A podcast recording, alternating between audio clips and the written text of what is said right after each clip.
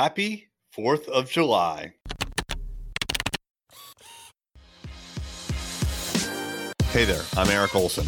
And I'm Kevin Daisey. Join us on our journey to building a $100 million company. What's up? It's Eric J. Olson. I know it's not the 4th of July because I'm actually recording this on the 4th of July, and you won't be hearing this for a couple of days, a week, maybe two weeks. So, what am I doing in the office on the 4th of July? It's a beautiful day outside. It's about 90 degrees, sunny. I have a pool in my backyard. I should be hanging out by the pool. But you know what? There's just actually a lot of work that's got to be done around here. And the thing is, like, I don't really have time during the workday to carve out time in order to record episodes like this. So these episodes, oftentimes, what'll happen is they get kind of like pushed to the back of the priority list. And I bet this happens a lot for a lot of other podcasters as well, to the point where, you know, and I've seen this firsthand with podcasts and especially with flash briefings, which is a form of podcast on the Amazon Echo, where they'll miss a day and then they'll come on and they'll apologize and they'll be like, yeah, we're going to do a better job next time. And then they'll miss two days the next time. And then maybe they'll miss a week. And before you know it, what's happened is they've pod faded. So pod fading is where they just fade out and they give up on podcasts. And this usually happens around two to three years. I've found with the podcasts that I've seen fade. Well, we've been at it for two and a half years here on Journey to $100 million, and we intend to keep it going strong.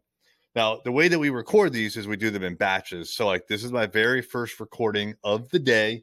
It's about 3:30 on the afternoon of July 4th, 2021, and I will bang out 10 to 12 of these in a little over an hour and I'll get them uploaded and I'll get them over to the people that need to actually do the post production.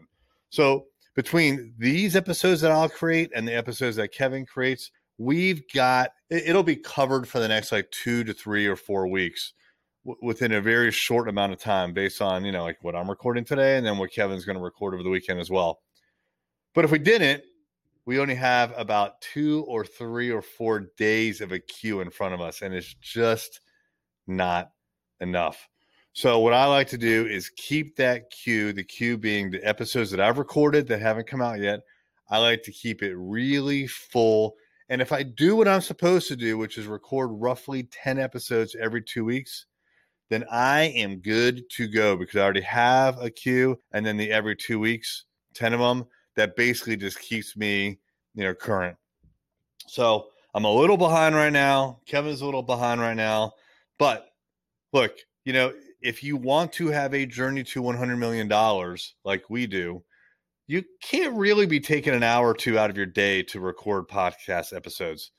These things are just kind of like extra, you know?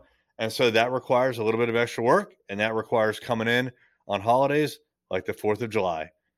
Like if you have a big goal, whether it's $100 million, $50 million, or just getting started, just remember it is going to take more effort than you anticipate. Yes, there are people out there in the world that say, oh, it's easy. I didn't really try to start a business or just turn into this huge business.